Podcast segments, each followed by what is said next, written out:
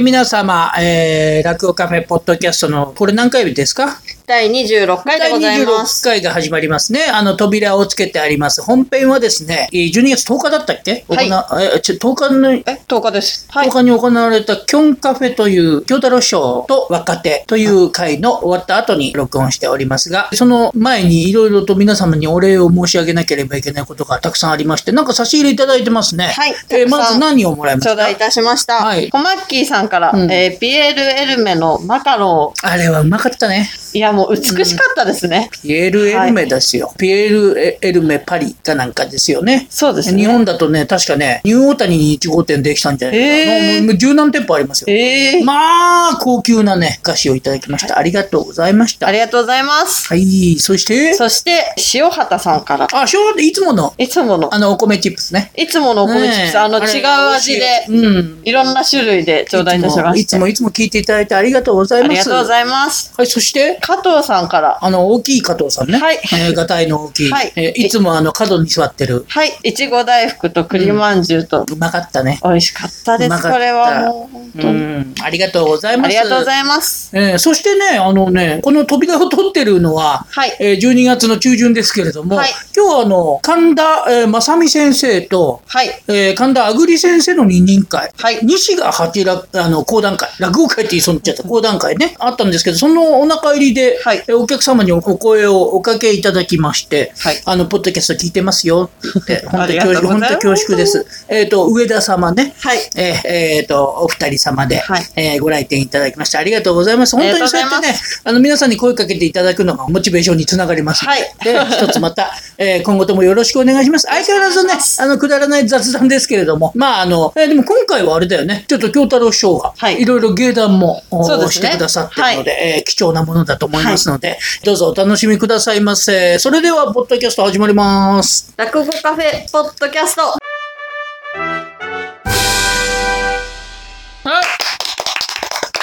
えー、落語カフェのポッドキャスト始まりましたよ。落語カフェの青木です。落語カフェ渡辺です。そして本日のゲストはですね、まず、講談の、田辺一華でございます。よよよよ、田辺一華さん。まあ、これ若手の美人講談師として、えー人気ですよ。落語カフェでもよくやってらっしゃいますよね。はい、勉強させていただいておあります。の、諏訪さんが、えー、石庭になってる、えーあの会で、いや、いつも前入ってるよな。ねえ、本当にありがたいことでございます。そして本日の、えーメインゲストは、柳家京志郎の兄弟子、柳家京太郎でございます。いきなりね、あの弟弟子の名前から言う と、い、ろいろいますもんねえ三教師匠のところの一応一番弟子が 自分で一応じゃねえんだよ、普通に一番ですよ。一応一応ねゼロ番弟子ゼロ番弟子でしたっけやめて。今ね、うちの師匠ね、直弟子が私含めて12人いるんですが、うわ私の師匠に11人いる。すごいなこれだからね、えー結構大変ですよ。あそうですよねでで三教師匠のとこ一番多いんじゃないですかねいや、一番多くはないんじゃない結構多いのが三教師匠一応まあどうだろうほら小三師匠とかになるとねもうほらな多30分人先と代かはねね、先代の小現三役師で誰匠だろあ一教師匠多う。いか一応師匠も多いでしょ。あと、理長師匠も多いでしょ。多いうん芸協では立証師匠多いですねあとは軽く師匠のとこも結構なんですね軽く兄貴のとこも多うい。ん、そうなんですね、本日はですね、12月の10日。 10日木曜日の、えー午後でございまして、キョンカフェという、前回もその後に、はいポッドキャスト撮りましたけど、えーそれの、まあ、なんていうんですか、あの、終わりまして、反省会というか、ちょっとお茶を飲んでおります。うんえーもう一人、あの、金言亭、馬地さんっていう、はい。えー方がいたんですけれども、まあ金に目がくらんで、ちょっと移動するっつっていなくなっちゃいましたね。馬ちゃんのお仕事がありましたあいつはね、ねろくなもんじゃないですね。本当に いやいやいや、ならないことはない。京太郎師匠は本日はあの名人長寿という、ちょっね何やるか迷ったんですよ。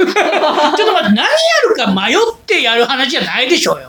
でもね、 名人長寿って。寄せでトリトルと一遍ぐらいやらせてもらってる。結あそうですかうん、ここ2、3年で。で出来がどうとかうん、評価はともかくとして、自分の中では一応取りネタで、まあ、スタンダードのうちの一本にはなって。いやいやいやいや、だってね、なかなか、あの、それこそ仏壇叩きの、はいはい。ね、ところで、はいその後は何回かに分けてやるみたいな企画ってありますかご自分の中で。これね、もともとは名人調理はですね、うん僕が二つ目の頃に、うん今のここで春菊兄さんが、うん菊若の頃かな、落語ど C といううん、若手落語家ばっかりやってる会があったんですうん懐かしいね。そこで、4人で名人長寿をリレーするっていう企画を中野芸能小学所でやったんです。いや、これはなかなかすごいですね。うんいや、それだけの、やっぱり長さの話ですからね、そうで名す人長寿って。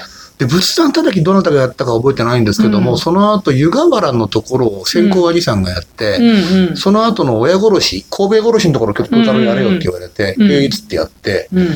親殺し、あれですよね、名人長寿の本当に元になった、そうですね、モーパッサンのモね。ーパッサンうのんそう原作のところの話ですもんね。で、その後をうん、春菊兄貴がやってっていうことがああっ、ておさばきまでやった。おさばきまでやっええそれはすごいです。松平、そうあの、伊豆の神、ち、かねちげ伊豆が出てくるもんね。うん、で神戸殺しはその時しかやってないんですけど、まあ、仏の叩きのところだけ一石にしておやりになる人が多いじゃないですか。そうです、そうです。うん、でじゃあちょっと僕も速記読んでみようと思ってん速記読ませてもらって、でその速記からなんですけど自分なりに、うんうんうんうん自分なりに勝手に編集して、うん。まあ、落語界のアカデミー出版ですから俺はものすごく編集してるのでなるほどね。それででも、あの話はうね、ん。やってて気持ちいいんですわ、うんうんうん、楽しいです。うんうんうんうん。でドラマチックではちっともないし、うん。起承転結ってほどの話ではないけど、うん。一石物として独立してるし、で、なんか人物を演じてるのと、その人物の心を演じてるのがとても楽しい。なるほど。話ななんでるすほねど、なるほど。で地味なんだけど、やってる楽しい話。ちょっとしゃ公爵っぽいよな。はい。うん、そうなんですよなんか感ねじがね。そうそうそうそう。講談っぽい雰囲気がありますよね。教団でやっても全然おかしくない話おなの、かしくない。うん。だからそういうところもあるのかな、なんか。そうそう。だからも楽しいともぐらいとあれですもんね。あそこは物語とは、名人長寿っていう大きな物語とは何の関係も関な係い。もない。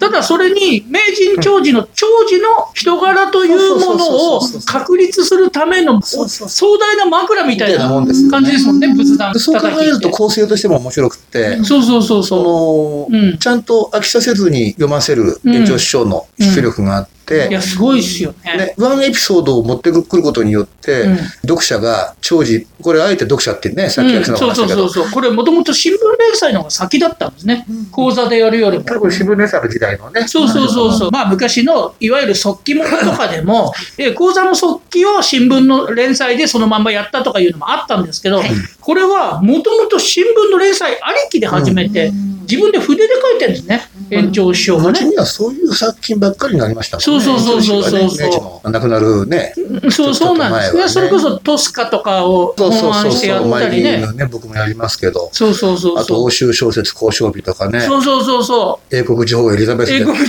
女王エリザベス伝と か、結局、あの延長しようなんかもう偉大な古典のあれみたいな感じですけど、実は新作派新新作派作派なんだよね。新作か、うんだって来年のプークに出るって言ってたもん。でねプーク、プーク椅子が狭いからどうしようかなって言ってたもん そうそうそう。子供用だから ね。そうそうそうそう。うそうそう新作家の先輩ですよ。うん、いや、本当そうですよ。俺本当にね、炎上しようが炎上になればいいと思うんだけど。いや、それね、あのね、パターン的には、本当に一番向いてる人ですよね。だと思いますよ炎上師匠はね。炎上師匠はね、本当巨人的な足跡を残した人ですよね。そうですよ。もう、 ええあんなにネガティブであんなにポジティブな人はないですね。ポジティブとネガティブがあんなに同居してる人はない。すごいですね、なんていうんですかね、あの、例えて言うならビートルズみたいな、それまであったものに新しいものを入れて、それで、しかも、ジョン・レノンのネガティブな部分と、ポール・マッカートニーのポジティブな部分を、二つとも持ち合わせてるようそうなで、すね。まあ、すごい巨人ですよ。で、本当に例えば古典落語でも暗い話とかあるんじゃないですか。うんインさんの話とか、うん宮戸川の投資とかうんね。あるあるある。ねはい、京太郎師匠好きでしょ、 そういうの。そうそう。二つちょっちゃんの殺しのところとか。そうそうそう俺、佐々木志郎信だから、うちの師匠にちょっとここと言われて、お前、柳家なんだから、あんな国民にやるなって言 うから。で、そそれれが辛くなるだろう。あ人がやりたくてやってんだよ、っていうのがあ るので。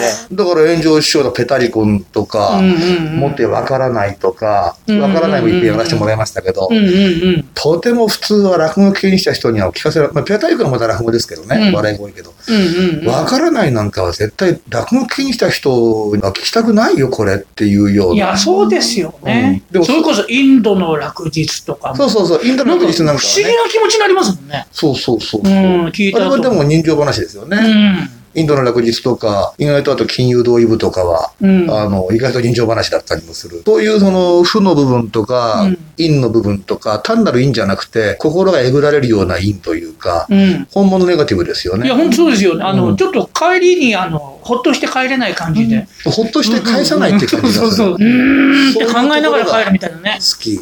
そういう人間だから、俺も。だから多分、落語協会三大ネガティブは三遊亭炎上柳家京太郎神田茜だと思うんです けど、こういう話入ってますね、こういう話で。も茜姉さんは作品ではそんなことはしあんまりしないよね。ううんん、自分はどうせ私なんかなんて言ってるけど、うん。うん。作品はやっぱりちょっとほっこりしたりほんわかしたりやっぱりちょっとお客様に聞かせるっていうのはちゃんと意識して、してると思うし、えー作ってらっしゃるんでしょうね。あのどっかハードウォーミングだし、うんうんね、もっともっと若根姉さん講座出てほしいし会やってほしいよね、うん俺教会にせっかく入ってんですからいつか赤根姉さんが鳥の芝居とかに入りたい、うん。ああ、なるほどね。ありますもんね。宝井、うん緊急先生緊急先が来生るとかねねはいお会いになるし、ね、うんやりますもんね。そうそうそう緊急先生ちょっとお体壊されましたけど、うんやっぱうんり取り取っていただきそたういそう。一生緊だ張し先生の鳥の芝居なんて、ちょっと面白いですよね。個性そうで的すで。よで話し家さんもすごい喜んでるしね。そうそうそう、うん私も今年一日出ますけどね。うんうんうんそうそうそう。あれ、講談協会の若手がはいね、ちょこちょこと。はい。いちかちゃんも出るの。はい。あ、ではほらすごいね。で、田辺いちかさんははいつお出になるんですか23日と27日に。 ?23 日と27日、23日一緒じゃん。ほら、一緒じゃな23いこえれ。園で入ることに。はい。鈴本演芸場です鈴か。本です。うん。これ23だと思う、一緒だよ。うん。えーちなみに12月の23日。 12月でございまねす。これ多分放送。あ、そっか。うん終わって、終わった、多分終わった後。いやー、いい回だったな、あれはな。実にいい回だったね。ああ、俺ちなみに昼間炎上師匠の会から行きましたから。じゃあじゃあじゃあ、まあ、そうや、そういう ね。そう、いや、ととにかくそうなんですこれ、できれば先にあげたいけどね。いやいや、いいんじゃない別にいいよ、別に。そうそうそうあとは終わったことでも、あ、そうなんだな、そうだってことでいいんじゃないあまあ、そういうのもありますけどね。えーでも、あれですね、鈴本に上がるなんていうのは、はい。いや、去あ年の、、講談師になった時にはあんまり考えたこともないような。想像もしませんで、去年ねえ初めて上がらせていただいて、尺台がものすごくいい音が。あーするんでございあーますまさに指物師さんがはい本当に丹精込めて作ってるんだっていう、はいはいはいもう密度がすごいので、なるほ私ど初めてでものすごく緊張してたんですけど、ねえ上がってパンって叩いた瞬間に、ファーンって音が、ああ、それ気持ちいいあね。で、すって落ち着けえて、はーっと思いました。なるほどじゃあそんな市川を悔しがらせて羨ましがらせてやろうか。お、俺ね、うん。素人の頃だけどね、はうん。本木亭の講座に上がったことがある。え、あの、あの、あの、あ本の、もあの本木亭。狭い。狭くはないかあじゃあよ、そんなに。あの、前か、料理屋になる前の。料理になる前もちうろん、もちわあ、そりゃすげえわ最。初のろん寄せとしての本木亭、はいなるほど尺場の本木亭。はいそれすごいな。あの、貸し席もやってたんで。やってた。ね。ええ。素人さんの会、素人さんも借りられたりなんかいや、して。そういうこと、天、天ぷれもやってましたよね。そうそう。だって、あれですもん、昔、あの、うちの高校の落研が追い出し寄せかなんかで、そうでしょやったさださんの頃言ってましたもん。そうでしょはいはいはいはだから僕のはい落研時代の他大学のい落研友達がうん会やるんで出てもらえませんなんて言って喜んでって言って出たのが一遍とはいあとね僕がだからうん落研の時に一応新作落語で落研大会の賞もらった時があるのい。ね。うそんのう時んうんに。亡くなった中野良介先生っていう演芸のプロデューサーの先生が会をやってたんですよ本目亭で。うん。それで前座さんの会だけど二つ目さんになる時の4人会をやったんだな。うん。芸協のね、確か今のね、ゆきち兄さんと、とんでんへい兄さんと、うん。福寺兄さんと、うん。亡くなった新馬兄さん。うん。渋いメンバーだな。うん、その辺の方々が、まだ前座だけど、二つ目が昇進が決まってるんでうん、会やるとうんうんうんうん。で、ついちゃ、二つ目の会ではないわけですよ。うんうん前座の会だから。なんかぜ微妙な感じの回なんですね。前座の前座は落研だろうっていうことで、なるほど、なるほど、なるほど。 僕呼んでもらって、前方でお前がやれと。そうそんな感じでや ると。今から考えたらすごいですよ。うん。多分、後藤に覚えてないと思うけど、うん 色物ゲストが、うん。漫才やってた頃のうっちゃんなんちゃんだもんね。えうわー、それはすげえなそう。そこで本目上がったことある。すごいなそれ。あと学生時代ずっと僕3年間ね、はい。うん。コマン師匠の会の受付やってたのね。ではあコマン師匠の会をずっと本目でやってらっしゃったので、本目の楽屋が力入ってコマン師匠に挨拶して、うん。おかみさんやお弟子さんと一緒に受付やって、すごいなっていう、だから項目亭は通ったよ、随分。へー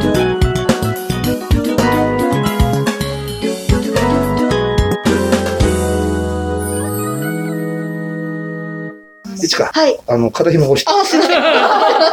あの、色っぽくていい けどな。これセクハラになるから。いや、そうそうです。そうですよ。すぐ、すぐセクハラになります。そうですよ最近ほら、楽屋ももう困るでしょ。前座さんとか女の子多くなっちゃって。でもね、逆にねうん、僕は俺着替えてるとさ、師匠って持ち腹で すよね。すっごい肌綺 麗、すごい肌綺麗とかって言って、あの、お願いだから歌えるように言ってくださいって。あ写真撮っていいですかやめてください、林あずみさんってこと か。あずみがあずみあ撮ってずくんみさん、だ。あずみさん、あずみさんにいじられて。いじられいて、じられて。いじられて、喜んだえね。ーそうそう。ね今、本当前座さんとかも多いだ。講談はね、はい女の人がすごく多いですからはね、いもともと。だから女流とかなんとかっていう言葉はもううん。いらないよね、むしろ。うんうんうん普通そう思いますよで、今日のいちかちゃんも聞いてても、うんあなたはいいね。おうお、ん、なんかとってもなんかちょっとお願いしたいぐらいいいと思おう。うん、なんか、あよかの、った。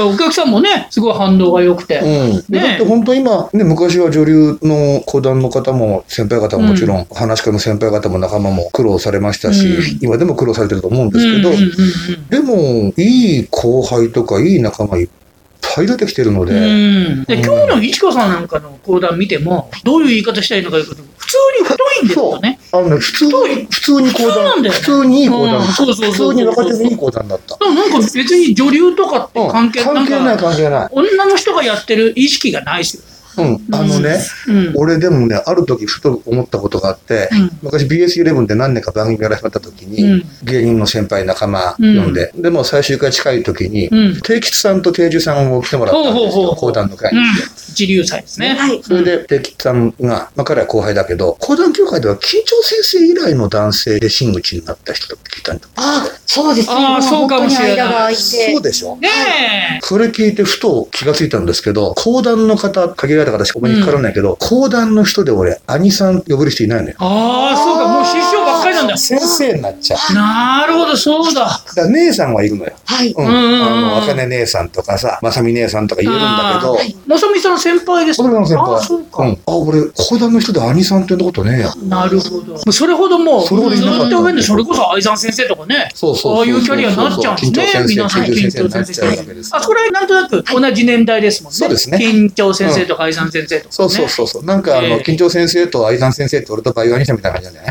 ゃなああ、なるほどね。い感じがする。誰がバイオ師匠なのかはちょっとよくわかんない。ってんじゃないかよ。ちゃんとお酒やめた偉い先生です。偉い方が 俺、愛沢先生から2席もらってますからね。高さんの生い立ち高さんの生い立とち、あと、偽人五郎。わあ、あすごい。やってますもんね、両国亭で。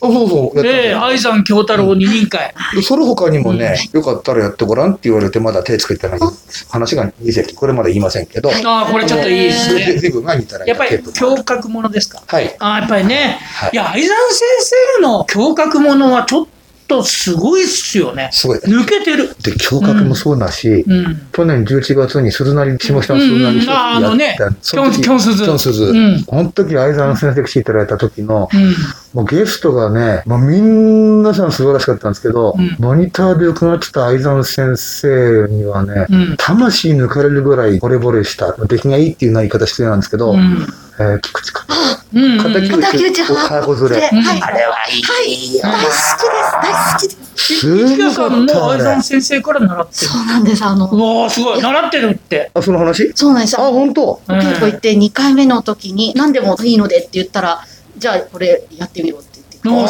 すごいね期待されてるねいいのもらったね。うんあれ、あん時のキョンスルの相沢先生は、ちょっと驚いたね。ちょっと別格でしたわうんやっぱりすごい先生だなと思いました。この先生でやらせてもらってるって本当に。いやすごいだから本当にねちょっとねやっぱりね聞いててねああでも今天才が目の前にいるなと思うのっていうのはなかなかないですよねないですこの才能はすげえなっていうそうそう。もうなんかね、刀でぶった切られた気分ですよね。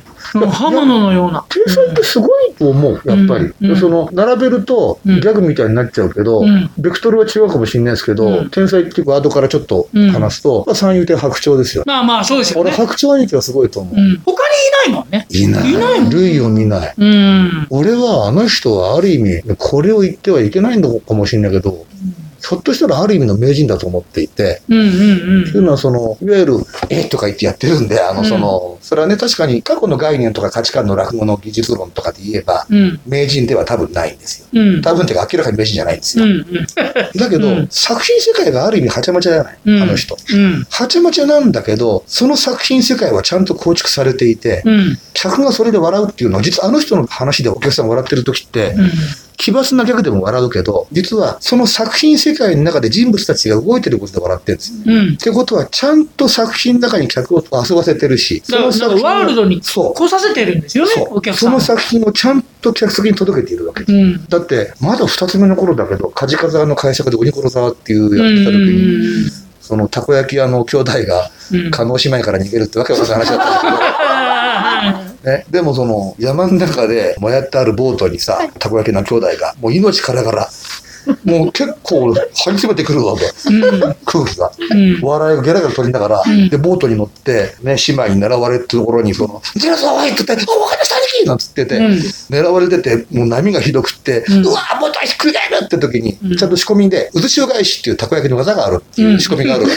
塩返し。で、あの、懐から串を出して、串を出して。そう、ボートの縁にその串をキャーンと打って、渦潮返しって言って、ボートをくるっと回した時に、うん客席がどよめいて、うおーっつ ったのよ。一緒に完全についてきてないと、うんあのない反応だったんですね。だって、あの、ギャグみたいだけど、うんこれは、100人いたら100人ともそれは違うよ、京太郎っていうかもしれないけど、うん伝説で聞く、立花遠鏡が夏にカジカザやったら、客が襟を合わせたっていうのと、ねこれ似てると思う。なるほどね。だうんそのぐらい、遠鏡ってあの、京立花都、屋それこそ京太郎師匠の京という、そうですそうです各そうです遠鏡ですね。はい立花遠鏡。あの、好きな遠鏡じゃない。似てない方、立花遠鏡、四代目の遠鏡師。こんな興奮する必要ないんだけど、鏡。そういう意味で言うと、 うん。あの人はちゃんと落語家というアーティストがう、ん。作品をお客さんに届けて、うん。ちゃんとその世界にいさせて、うん。遊ばせて、うん。満足させるっていう意味では、俺は和芸の名人ではあると思いますよ。なるほあどのね。人は、僕は。だから世界の構築の仕方がすごいですよね。すごいうんその白鳥兄貴がここ1、2年、今まで行ったこともないのに、どうかすると、延長師匠ってすごいよなとか言い始 めて、おお、延長とか言い今始めて、今頃分かったんだそうそう、直径なのに。直径なのに。さっき言った名人調理の仏壇たらきが気持ちいいって言いましたけど、うんもう一席やってて、ものすごい気持ちいいのは、うん人気の流山動物園です。ああ、流れの豚自体。白鳥作の。うん。うん。今みんなやんじゃない高田の子もね、りえちゃんあとかもやのるしね。ー、浪曲でも大福さんそうやだっったてりるねし、、やってます三ね。田君も投資でやるし、うんで10席、りえちゃんも10席やるでしょ、うんで俺は3席目と8席目もらったんだけど、うん流れ山は気持ちいいやってて。なるほど。だってあれ、まんま人間に直したら、要は次郎長伝みたいなまあそうなんですだよかねらさ。。胸郭の話ですよね。ね、でもそれがさ、ああいうストーリーが好きな日本人の金銭に触れるような作りにちゃんとなってるわけでうすよ。ん正義の味方とは言わないけど、まあまあその悪事は行わない、えー、やんちゃな主人公がいいの。世話になったことに対してその助けを求めに行きの、うんそれが悪党に騙されて、うん。そこで悪党に騙されて、うん。ひどい目に遭うんだけど、主憤から復讐をしない。うん。うん。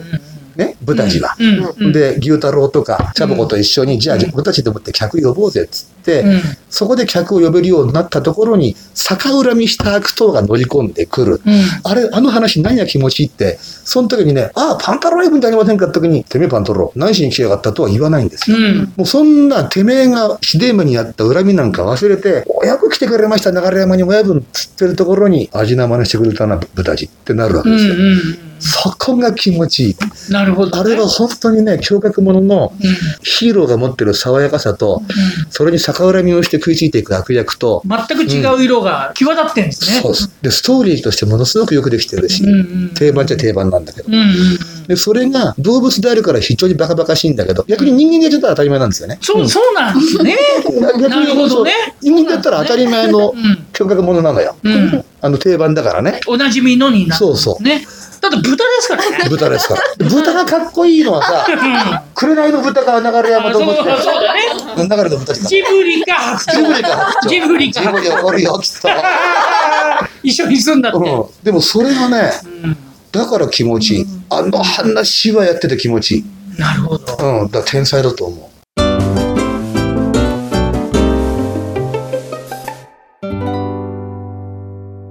京太郎師匠は、えーいつ頃から新作を、もう大学時代から新作作ってたじゃないですか。はい。それで、あの、前座の時はずっとおとなしくしてたんですか作ってましたいや、かでもうちの師匠がうん、当時やってた前座勉強会っていうね、うんうん教会の、まだ狭い頃の教会、ビルがちっちゃい頃の教会の2階でやってた前座勉強会とう、ん。炎上師がやってた応用落語、応用落落語語でね。やってた、渡辺さんがやってた。応用落語と全然勉強会だけは新作やっていいって言ってくれてたので、なるほど、なるほど。うん、全然の時からこされてはいました。なるほど。それほん本当のこと言うととかはその頃の作品ですからね。あ、そうですよねうん。そうです、そうです。え、三大話もやってらっしゃいましたよね。やりました。金駅駅前結社っていうくったらで 話。あと、順々に駅池俺袋。もハワハワイの雪も三大話なの。あれはでも二つ目の終わり。あ、そうか。割と年代が行ってからの。あの、小朝氏が一時うん。池袋で若手集めてうん、会やって三大話対決とかやってた時にうん作うんった。うんうんで同じお題でもって二人に作らせて対決して勝ち負けを決めるっていううん。あー結構酷な、酷な。酷な回ですね。で、俺、そのハワイの雪作った時相手が、あの、仙台の三木付賞だった。でまた酷な いやいやいや。感じですけどね。うんえー、そうそうこれどうですかやりますか京太郎杯。やだやだそういうのやだ後俺後輩に三大話聞かせる。そういうそういうそういうのはいいよ、俺。もう俺なんか、ほっとしててほしいよ。ほっといて ほしい。大掛かりなことはやりたくない。俺はいキョンカフェぐらいで。キョ今ン 日カあフェぐらいので。あのカフェの会は本当に、うんあのポッドキャストだからいいんじゃないんですけど、うんあのねいい意味で気が楽なんですよみんながほら勉強させてもらってるじゃない講談も勉強してもらってもさ、で同じ気持ちになれる、うんうんううんんで実際自分だけのシークレットの会もやらせてもらったうしん。そうですね。京志郎が真打ちになる前は4回うん。ね京志郎を鍛えるみたいな鍛える会みたいなめきのこともやらせてな。あもらったりましたしね。ううんん。あとゲストでは定時さんも会議呼んでもらったりしたし ね、ありまし俺もた、ありました。うん三平君との会は2、3回でちょっとお休みになっちゃったけそどう、そうそうそう。三平さん忙しくなっちゃったよね。あれ、焦点出る前だったからね。そうそう、焦点出る前ですからねうん。三平今にそうそう正面三平を継ぐからやるかみたいな感じでしたよね。一平からでも三平になるかみたいな。もうなってまなした。ってたやった時にはね、うなってましたけどね。あれはね、うん。あの、浅草演芸ホールの夏の、うん。肖像師匠の鳥の芝居に入ってて、うん打ち上げ行くからおいでよって言って、喜んで、あなたあすって焼肉屋行ったんですよね。うん。向こうのテーブルにさんちゃんがいて、うん。で、源平翔太がとキャーキャー言ってて、うん電話だ。電話だ。 うち、うち普通に電話かかっちゃう。これ昼間の落語カフェですからね。で、こっちで肖像師匠かなんかって、隣に座って、うんで、翔ちゃんさ、うん弟どうだろうな、つうから、あ、うんお電話、大丈夫ですかうん。お電話外でいや取いりやまもうす。彼も頑張ってるけど、うん。自分の勉強会とか当時はね、やってる風じゃなかったから、一人でやれっていう人も多いんですけど、うん。うん。だから先達さんなんかってやってたのがすごく勉強になったから、誰かと二人会やって競うみたいな会があってもいいと思いますよ、三平君うは。んいや、そうですうね。ん。うっん。うんていう話をしたうの。んうん。焼肉ご馳走してくれてる衝動師匠 が、誰がやってくれるかなーって言うなら俺を見たんで。で、俺が、あでも俺もうカーリー持ってくから箸でさ、うん。カーリーぶら下がってんだよ、みたいな。うんほんで、あの、おーおーどうとら僕どうですかねなんつったら、本当だって言った時に、うん正蔵師匠がね、三杯ちょっとって言わなかったんで、大輔大輔本名呼んだ、本名大ちゃん本名呼んだよ、タイちゃんの方でしちゃった。そうそう、本名呼んだら本気だよと思って。ほんで始めた。なるほど。うんあのね、君のネームバリューがあったら、あの、いいっていうと、もっと大きいところも取れるでしょ、きっと。うんうん幸い町とか、うんうんでもね、そうじゃなくて、ちゃんと腹が据わったスタッフがいてくださって、声はちっちゃくても、そこでコツコツやってる仲間たちがいっぱいいて、そこで頑張ってる、そういう場所がいいわけで、カフェでやるよ。うんそれで、マスコミの力は借りませんよ。うん。普通の会をやります。それが条件です。うんということで始めた。なるほうどん、たな。まあ、忙しくなっちゃったからね、ちょっと今言うのも悪いからい言うや、もうレギュラーになっちゃって、まだ全然そういう話も出る前でしたからね、商店に出るとか。でも3回、4回やったけど、うん三平頑張ってましたよでね。頑張ってた。頑張ってた、本そう当、に。源平成績やったり、抜け雀やったり、そうそうそうそう。でネタ下ろししてきたから、あれはやっぱり頑張ってたと思う。うんうん、でなんかやっぱりねあのおっしゃってましたもんね本当に真面目な方であの三平としてやっぱりあのこういわゆる三平ですってのもやらなきゃいけないけれども、うんちゃんと落語とも寄り添いたいから、うんなかなか僕はだから本当にあれですね多面体にならないとちょっといけないかなと思ってみたいな話をされてましたね。だってね、テレビで見ましたけど、近年、毎年じゃないでしょうけど、ほら、うん戦時中の国策落語みたいなのをあえて復活させてやってみたり、うんうんもうんう受けないの分かってるけど、うんこういう時代があった。まあ、海老名の神さんがずっと空襲のお話ししてらっしゃるっていうのもあるんでしょうけど、うん国策落語をあえて復活させてやる。つまんない、受けないのは尺も承知で、うん歴史の一つとしてそれを、国策落語をやろうなんていう人間いなかったじゃないですかい。やいなかったですね、だって本当に負の遺産みたいな負の遺産ですからねね、それこそ「戦線だより」とかよくわかんないタイトルがね、昔はネタ帳に並んでね、ねどこのなんとか、なんとか三遊詩の、あ、そうそう。涙涙のみたいなね、そそううだよいねうね、肉弾三遊詩とか。だあえてこういう時代にまたなっちゃいけないんだぜっていんうんうんううんのが根っこにあって国策落語をちょっと毎年じゃないだろうけど、うんやって復活させたっていうのを聞いた時に、うんあ頑張ってるなこの人なと思いましたもんだからそれこそ本当にね我々も京太郎師匠も含めて戦争を知らない子どもたちですもんね知ら我ない々ですはうんだからそういう時代があったなっていうのもそこでやっぱりね少しはでもちょっと我々が本当にえー京太郎師匠は60年代のお生まれじゃないですか。 63年ですでね僕は、まあ、あのあんまり変わらないんですけど、うんちょっと下なんですけど、でもその世代が一番多分平和な時代だったと思うんですよ。今になってちょっと世界はすごいですよね。揉めてますよね。揉めてるし、うんあの経済とか、うん。後にはバブルが弾けたらリーマンショックとかもあったし、うんうんあのロスジェネっていう世代もあるわけだし、うんうんうんあのね青木さんいくつ時代だったかな覚えて忘れちゃったけどうん僕なんかね、うん一番ね、糾弾されるべき世代だと思うよ、俺。うん、ああそうか、だって82年に大学入学よ。うん、もうねあの、明治維新以もうも降う一番チラチラした時代だよ。バブルバブルをね作ってたそう、バブルに向一かう時番若代。手よ、へうーうんものすごい、あの、一番糾弾されるべき。80年代だよ、俺、青春時代が。いや 80s ってね本当音楽とかも全部軽いのそうよ恥ずかしい。ユーロビートとかね恥ずかしい。恥ずかしいうん。恥ずかしい。ただねその中はでい時代に背を向けて落ちてんだったわけだよねそうそうで。それも含めて恥ずかしいんだよそれも恥ずかしい恥ずかしいんだよもうだか恥らずかしいのなんかもうひっくり返ってまた恥ずかしいみたいなそうねそうそう。だから、初めからモテようなんて思ってないんだから。モテたいのよ。そうそうモテたいの。うんモテたいけどモテないの。似てなじいゃあモテる努力をすればいいんだけど、うんモテる努力はしないの。しないでそれも負けた気がするの。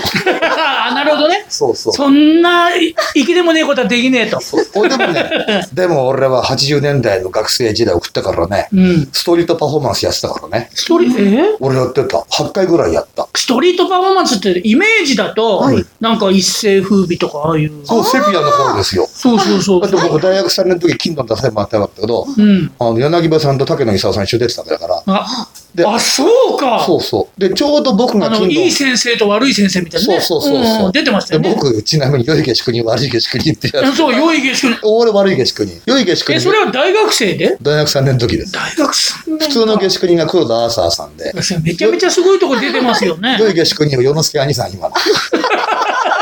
で今半年だ今けで今。悪之助みたいになっちゃってますそうけそどう そう。あ、あ、あ、あ。その通りそれで、だってその当時、一世風靡セピアで、金ドンの人気者だった柳葉さんとか竹野さんが、うん一世風靡セピアがその頃デビューして、うんかっこいい方向でも世間に見られ始めた。そうですよね。もともとはパフォーマンスの人だった,、ねそう人だったんだそれが剣道にちょっとそうそう全然違う、180度違うキャラで出てたのね。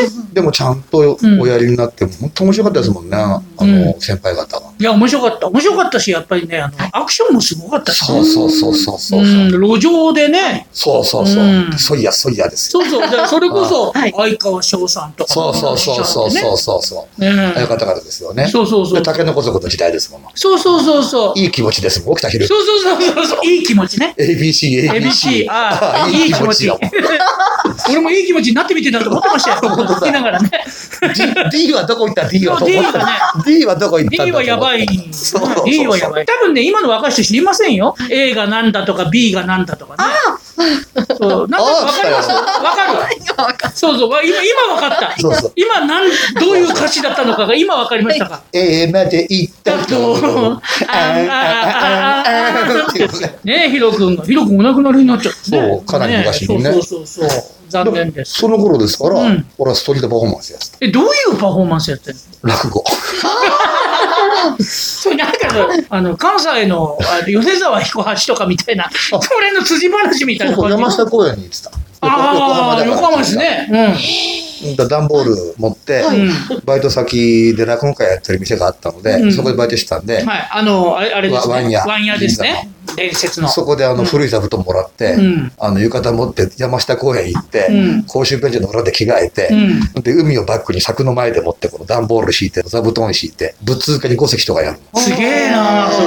ほんで自分のために休憩取ってまた3席やるあ、お客さんのために撮るんじゃないすで夕方帰ってくっていうごいいなっぺんだけ竹の子族たちと混じって原宿でもあ、そうですか。やりました、へ出てるよ、写真がどっかに。あれ、ここにないのかな瓦版で出したさ、え。ええ。京太郎ブックみたいの。ああ、あその頃にね、バラエティブック。そうそう、それにねあ、これこれここれれ。ねえ、、どこで瓦版、話したら本当に抜けてきたんだけど、あの、今でも出てる文藝春秋のナンバーって雑誌なんじゃないですか。はいはいはいはあれでね、あの、当時の若者文化の取材みたいなんで、い。うん。ええじゃあ全然もうあれなんですそうね。今の若い連中、なこんななんとことやなっくてるみたいな風俗としてね、そうそうそうこういうのが流行ってるっていうので。そうそういうページがあったんですよ、ええそこで俺たまたま写真撮 られてうん「ナンバーに乗ったんだ。ぜ」っつったら深いなたらこれがだからその原宿でやった時の写真ですよおー俺があ、本当だ。学生の小原君がやってるええそれはもう柳家じゃないんですね。柳家ちゃんではない。小小原正也の小原正也か。これたまたまナンバーにこんなバカな若者がいるっていう日大の落研だったんですね。落研だけどこの時多分5年生で、あ、じゃあもうなんか微妙な立場なんですうね。んうちの落研ってね留年してもね、うん4年間しか落研にいらんないんですよ現役 であ、すごい。なんか野球部みたいなそうそうね。んだから OB 扱いなるほど。だから落語喋る場がないからやつうんなるほどね。文化祭ではできないんですね、逆にね。できないですやっちゃいなけるないほですど。えでその時の写真を本当瓦がめくれてきて載っけてくえれた。これ、ちなみにですね、はいえー柳家京太郎バラエティブック、東京河原版新書ですよ。はいえっと、定価がね、えっと、本体が1637円ですね。これ、あの、落語カフェで販売中でございますので、よろ皆しくおさん願いどしうぞま。す。はい。そうこれわ我ながら貴重な資料恥ずかしいけいや、どこ貴れ、そう重なす資ごい料ですね、それね。よく写真ありましたね。ねだ文春さんもよくね出してくれましたようんうんねどうぞまさか後に「週刊文春」で連載するとは思わないけど俺いも、や、いや、そこのう、頃のそう俺は言われてみればそうですよね。うん、川柳ですもんね。そうですよええ選んでますそようかごめんね俺ばっか喋っちゃっいえいていやいやいえいえ。やいや。じゃあ、えっと、三遊亭白鳥は天才だったという天才だったで、今回は、えー、お話しして、ありがとうございました。君が笑うあの写真眺めてふっと思い出す君が僕に投げかけた何気ない一言をこの頃になって分かったこともあるあの時言えなかったこともある今なら素直に話せるのに写真立ての君から声がする頑張れ頑張れって声がする一人じゃないそばにいるどんな夜にも朝が来る心配なんかいらないよくよくよするよねあなたはとても優しい人だからあなたにしか歩けない道があるその先にあなたを待ってる人がいる私はいつだって信じてる柔らかな光を背に浴びて少しだけ涙を拭ったら歩き出すよ一人じゃない悲しみが止まらないこともあるけど思い出に甘える夜もあるけど歩き出すよ怖くないよ一人じゃないそばにいる君がいる君がいる